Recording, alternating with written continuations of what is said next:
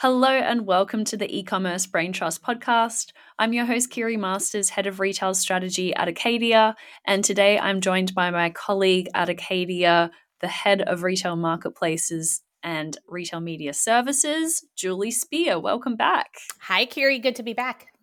Yeah, so today we are talking about something that we see every week or two at Acadia, but for a brand, it's something that you might only do, hopefully, less than once a year.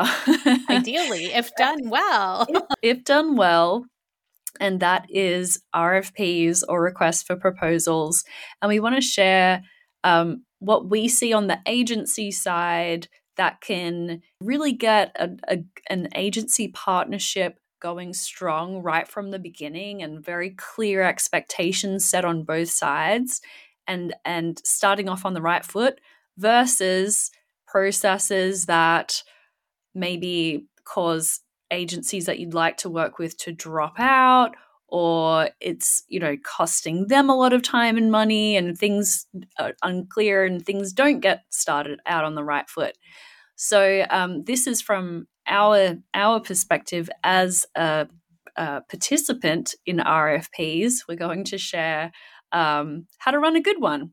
I love it. This is a, a great topic because I I appreciate that the investment and and intention that needs to go into finding the right partner from the brand side is is huge. It's putting a lot of trust in and unknown.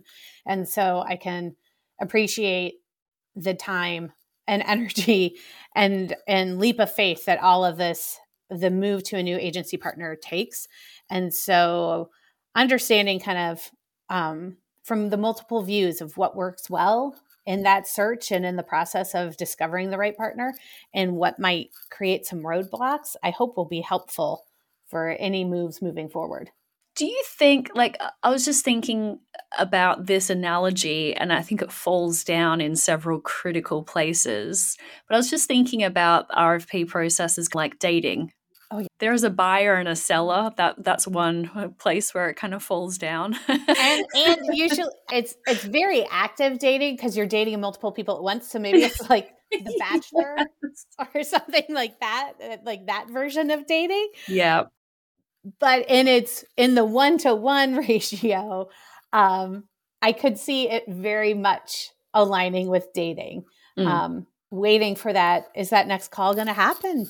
Right. And thinking that you click and have a great you you align on similar viewpoints and all things are going well um, i think that the dating analogy could work. It just is it a little needs a little workshopping. It, it needs a little i think a better one actually just thinking it through is like a job interview where there is going to be a future exchange of monetary benefit. And there is also you know there's no point misrepresenting yourself as a candidate in a job interview because then you're going to end up with a job that you don't like or like okay let's run with it. Okay. although as as a big bravo tv fan hope i'm not outing you there but you know I'm proud. people, people okay. know. They do. It's um, part of who um, i am. it, it could become a pretty interesting reality tv concept yeah. As we go through this conversation, I'll file that. I'll put it through the Bravo filter and see see how I could position it to the the big wigs there, Andy Cohen. See what okay. they do with it.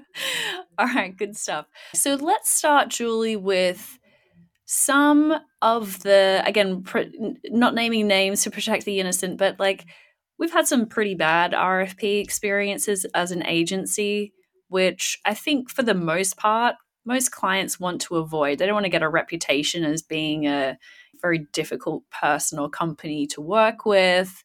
They want to start things out on the right foot. And so I would imagine brands out there want to do the right thing. But let's talk about like some of the worst experiences we've had on the agency side and like how that kind of might have soured our perception of those people or those companies.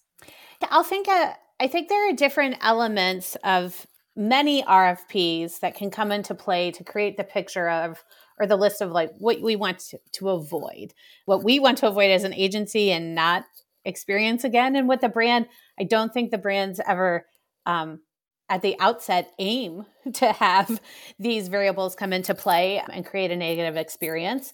Um, so I, I do look at it through that lens. But one of the things that comes to mind is a key element is around timing.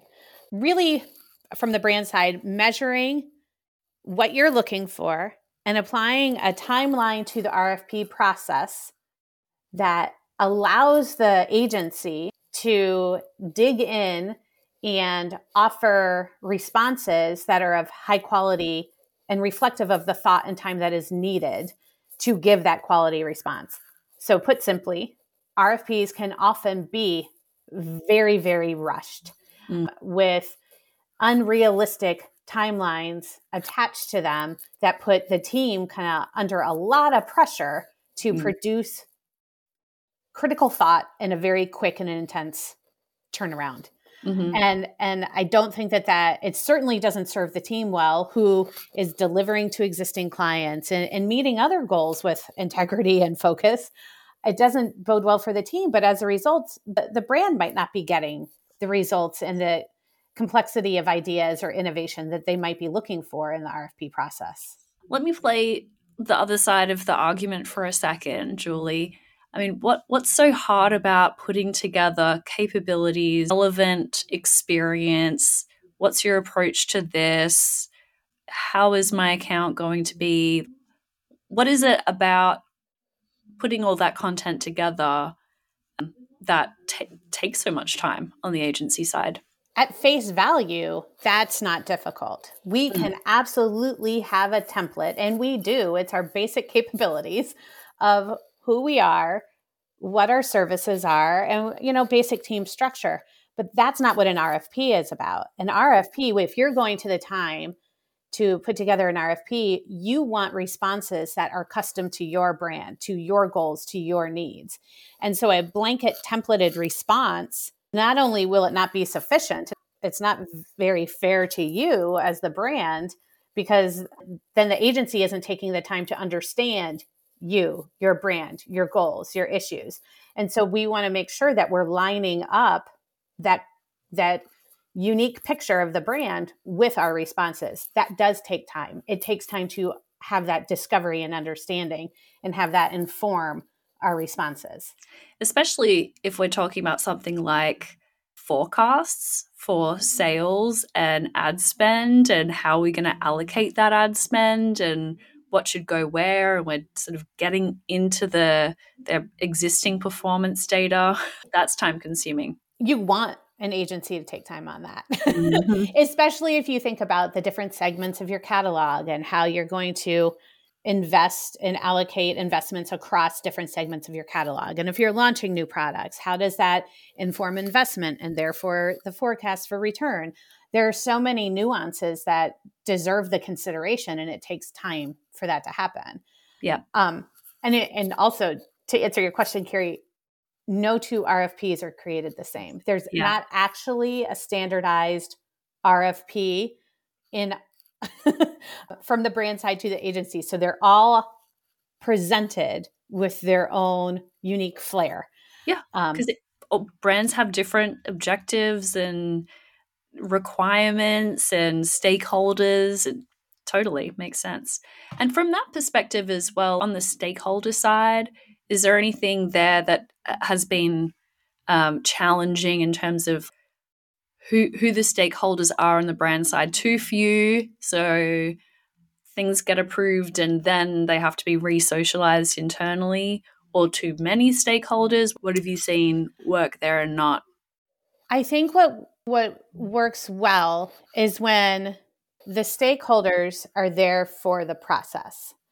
When key stakeholders come in at different stages, often left needing to revisit key points mm. or territory that's already been covered and you know we only have 45 to 60 minutes for the call to hit these key marks at this stage so we're not going to go back over essential information that we had in call number 1 Right. When you don't have consistency of team in the evaluation and decision making process, that can lead to spotty information share. That can lead to uh, the agency perhaps needing to revisit key points that were shared earlier, which means they're not touching on essential points that really move the conversation forward. So, what I would say is less about role and who needs to be at the table.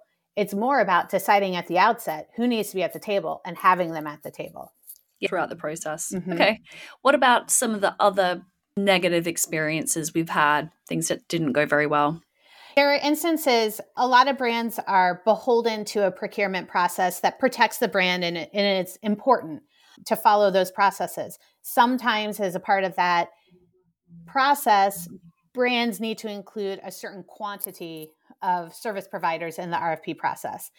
And so, if service providers fall out partway through, then the brand is needing to plug in to continue to meet that threshold of, of agencies that are being evaluated.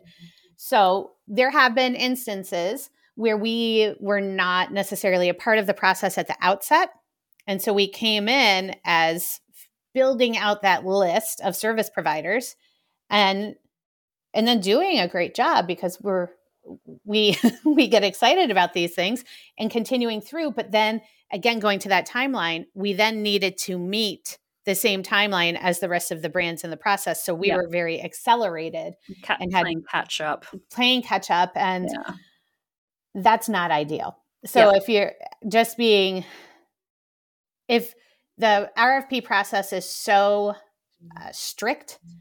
that the you know, key bullet points you can't veer off of them at all to put the whole thing at risk on the brand side it really makes it a challenge for agencies to move through the process with without a lot of friction this is related to my key gripe i might be a little more direct than Am I being too careful?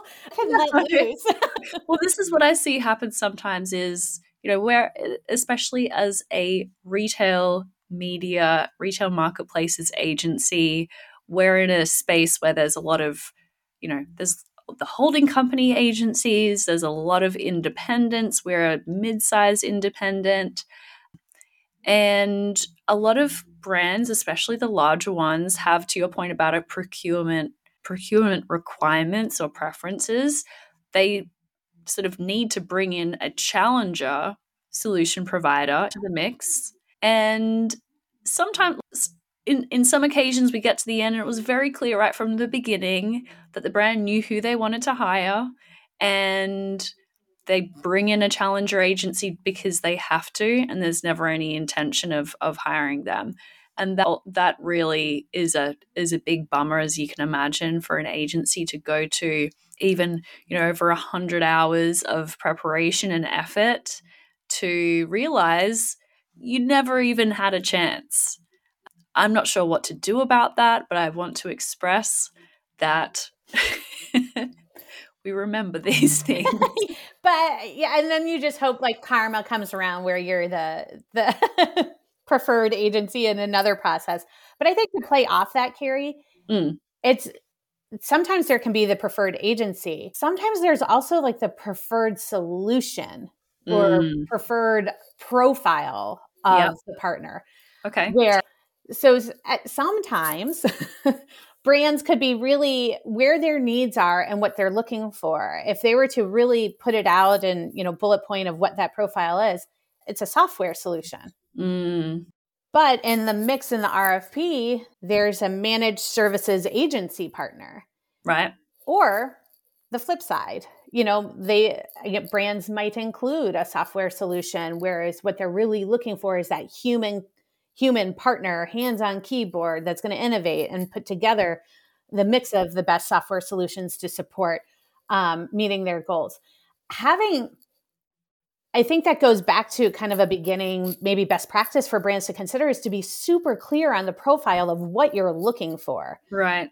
And to be honest about it internally before engaging in that search because i yeah. think it kind of goes to what you're saying of like brands can be super clear on what they're looking for and then there's a token that fills it out yeah sometimes they're just not as clear that it's a software solution but they've put a managed services agency in there for the conversation yeah so it could be i mean there's different ways to skin the cat when we're talking about retail marketplace management and retail media there is agencies there is software. There is software that includes a managed service component.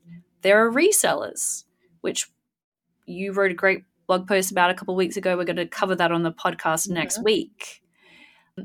Very different approaches to managing a marketplace channel and retail media. And I think to to to to to extend your point a little bit, making the decision about which modality you want to best suits you as a brand before engaging solution providers, that's a critical step rather than let's run an RFP with a reseller, an agency, and a software solution. That's not really fair. You are literally comparing apples and oranges. apples, oranges, and sweet potatoes. yes, exactly. So a better a better approach would be let's understand those different m- modalities and decide what's going to be the best fit for our brand given resources, goals, situation, all of that kind of thing. And then run an RFP that includes just solution providers of that type of solution. So that brings up the opportunity to have that pre step in the RFP process that not many brands include, and that's the RFI. Oh, the request for information to really, if you're not clear at the outset what the difference actually could be for you, taking the resellers out, because that is a very different model when you're considering like continuing to own your own product and sell direct and I can just as a side note, I agree. From looking at a number of these resellers' websites over the last couple of weeks to get some examples, it's not always clear that that's they are true. resellers. Very true. I would forgive a brand that's like sort of new to all of this and trying to figure things out of like, you know, not getting that. And some of the resellers have a managed service component while still being resellers too. But anyway, I, I just wanted to to clarify that as well. No, that is a really good call out. so, but to that point, request for information. If you're not super clear what the path is for you, and you're mm-hmm. trying to wrap your head around what what really might be best for partnering for our team, for our goals, and all of that, request for information. Start at the information stages. Don't right away be looking for the agency or service provider to map out how, what their strategy is and all of that. Instead, work to gain some understanding of who they are, what they do, and a bit of how they work. So then you can filter it down mm-hmm. before mm-hmm. you get to the RFP itself, which is much more labor intensive this and is, custom. This is such a good tip. What percentage of RFP processes would you estimate we get involved it with that do start with an RFI first? When it's explicitly stated as RFI, less than 5%. Wow. Usually the process is would you like to be a part of an RFP? We're going to, stage one is um, agency capabilities, which will include an element of how would you solve this problem? And then stage two is show us your work and there's not because you know, everything is so time restrictive everyone's so busy there's not a lot of time in that capabilities session to really do the the information share of like the who we are piece yeah well so i think this is a really good tip but i do under i do empathize with brands that have a compressed timeline i understand something crazy happens changing of the guard all of these yes. reasons why you don't have a ton of time but I think if it, you know, in terms of a best practice to start with an RFI, I think that's a really great tip. Yeah. What next? I mean, not that anyone needs more forms or yeah. processes. yeah. I just think it could maybe ultimately focus energies and also clarify partnership type that might make sense for the brand. Yeah, and ultimately imagine that for a brand, you kind of want to have like a tighter group of candidates and be sort of focused on a tight group that you've got a high degree of confidence in than a whole range of random solution providers. So if you could get that list really short, that's less capability demonstrations, that's less things to review. so I would imagine target having that a closer targeted group with high confidence would be better for everyone. Absolutely. I mean, when you think of it, going back to the job interview analogy, mm. the RFI functions as a really tight, clear visual screen of the resumes. And then that you move into RFP, which is the interview process, once you're clear on that small set of resumes that really align with the picture of who you're trying to hire. Or if it was a Bravo TV show, maybe like the resume of The Bachelor. Well, so The Bachelor is on a different network. I was never a big Bachelor fan, but we can do a whole other podcast on that. I do have a lot of material on okay. Bravo. I think a good LinkedIn visual document. Yeah. yeah okay. All right, let's move on. So what? SEO. People will click. What else? What else in terms of best practices for on the brand side, Julie? One practice. This I'm going to try and think of how to say this so I'm not contradicting myself. Okay. so having a clear framework for the RFP of what you're looking for is essential. Having a rigid outline of exactly this is what we're looking for and this is how we want you to answer mm. is not helpful to mm. either the agency or the brand.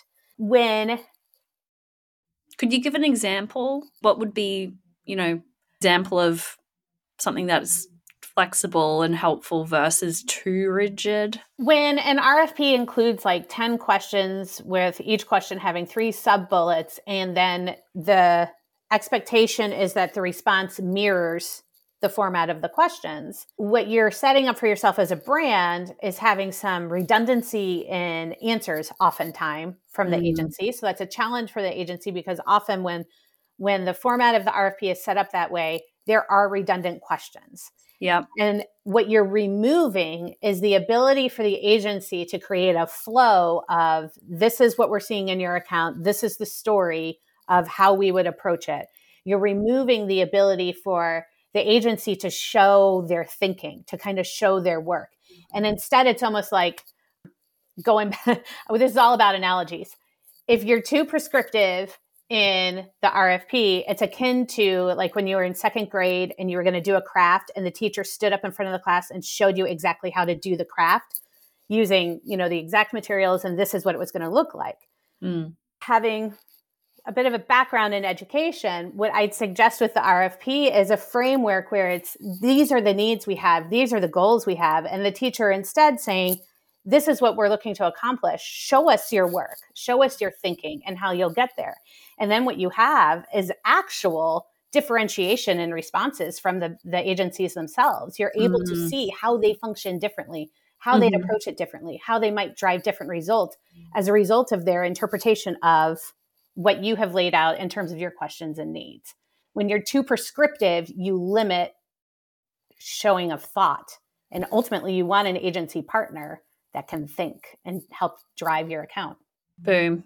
That's that's the quote. There we um, go.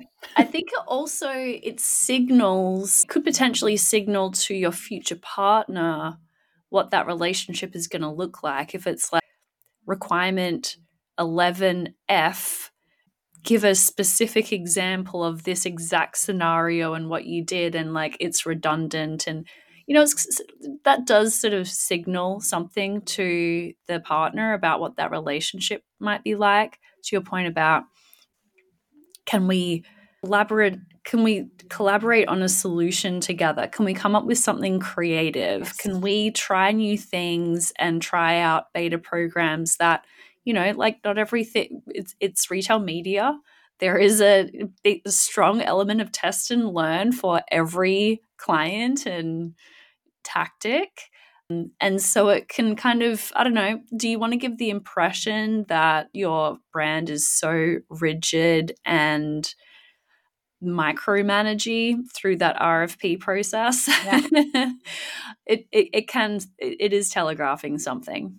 It definitely is. It and you also then just limit the potential impact of having an objective third party come in and see something that you're not seeing. Mm. When you're too prescribed or prescriptive yes. in your approach, you hold back what can be discovered. Um, I mean, we have had RFPs where it's like, questions four or five in the presentation will be allotted six minutes. Yep.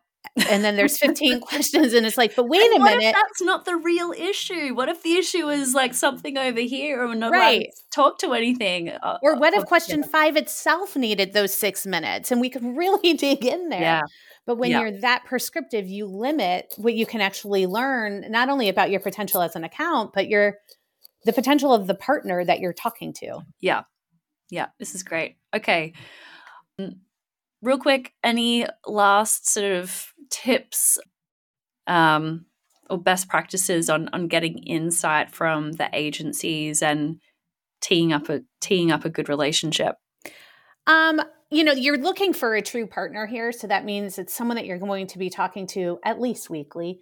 You're going to be collaborating with. You're trusting a significant portion of your business, your goals, your own performance to this partnership. So spending some time to understand the culture and the values and the who mm. of the agency as opposed to just their dashboards, what their reporting looks like, and how they talk about KPIs. Understanding the who, it, it's worth the time. If you're really looking for a partner, that is mm. very much worth the time. Okay, great. All right, so let's talk about success. And you've picked a partner that you've really jammed with. The culture fit is there, values, they've really impressed you with their findings. How do you what how to transition from that RFP to awarding the business to getting started? Maybe not so much on the getting started, but just briefly like a, a segue into, you know, the promised land, how to sort of get across that final bridge to the f- promised land so going back to the bachelor you're about to award the final rose to yes. your agency partner. Um, this is where having the timeline in your own processes mapped out in the rfp is helpful so mm that all parties know what it looks like as we're nearing the end. What is the timeline? What does legal review look like? Are you Oof. expecting that you as the brand are going to provide the msa where you're looking for the agency partner to redline and communicate or vice versa where you're looking for the agency to provide the MSA and really mapping out some of those logistics, having clarity around that and what that dance looks like is helpful. Mm-hmm. Often it is this point in the RFP that can drag and have a good amount of ambiguity in it. And so planning this stage as planning you, for success. Yeah. yeah. What's it going to look like? I, I find the agency partner be clear on what your your target start date is and really mm. work to it because mm. the agency is now saving resourcing for that partnership. So like, knowing the timeline that we're wor- you're working toward and being mm. clear on it, make sure that you're going to get the team that you were talking to in the discovery process. That's a that's a really great point and a lot of brands want to know, well who literally who am I going to be working with? And agency it, it is things move very quickly. That person might not be, if, if we know that they're going to be available to start on date X, then that's one thing. But if it drags out for weeks and weeks more, that's not something that an agency can commit to. Things move quickly. So if you're, uh, if you really want to know who that is and be comfortable with with who your points of contact are, you need to also be meet us in the middle right. and uh, stick to those timelines. Right. And just little nuggets of update along that way, along the journey of this is this is where it's moving or I don't have an update yet, but I just wanted to let you know it's still on the radar. Those yeah. types of things are are helpful. Um, they're helpful for can for the agency to continue to hold the spot with that team as well. hold the spot. Yeah. Yeah.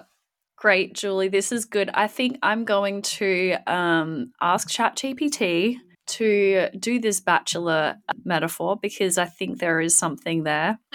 Um, we'll okay. We might end up with uh, giving giving the rose away with like seven fingers or something. I'm very really interested. Well, thank you for for expanding on this topic with me. I know it's, it's early in the year. We're coming up to Prime Day. This sort of is a time where a lot of brands are looking at their, um, you know, uh, the remit that they have with existing partners. And so hopefully there's a thing or two in here that you can um, add into your process or take away from your process if if you've discovered something there. Thanks for tuning in and we'll catch you next week. Thanks, Kiri.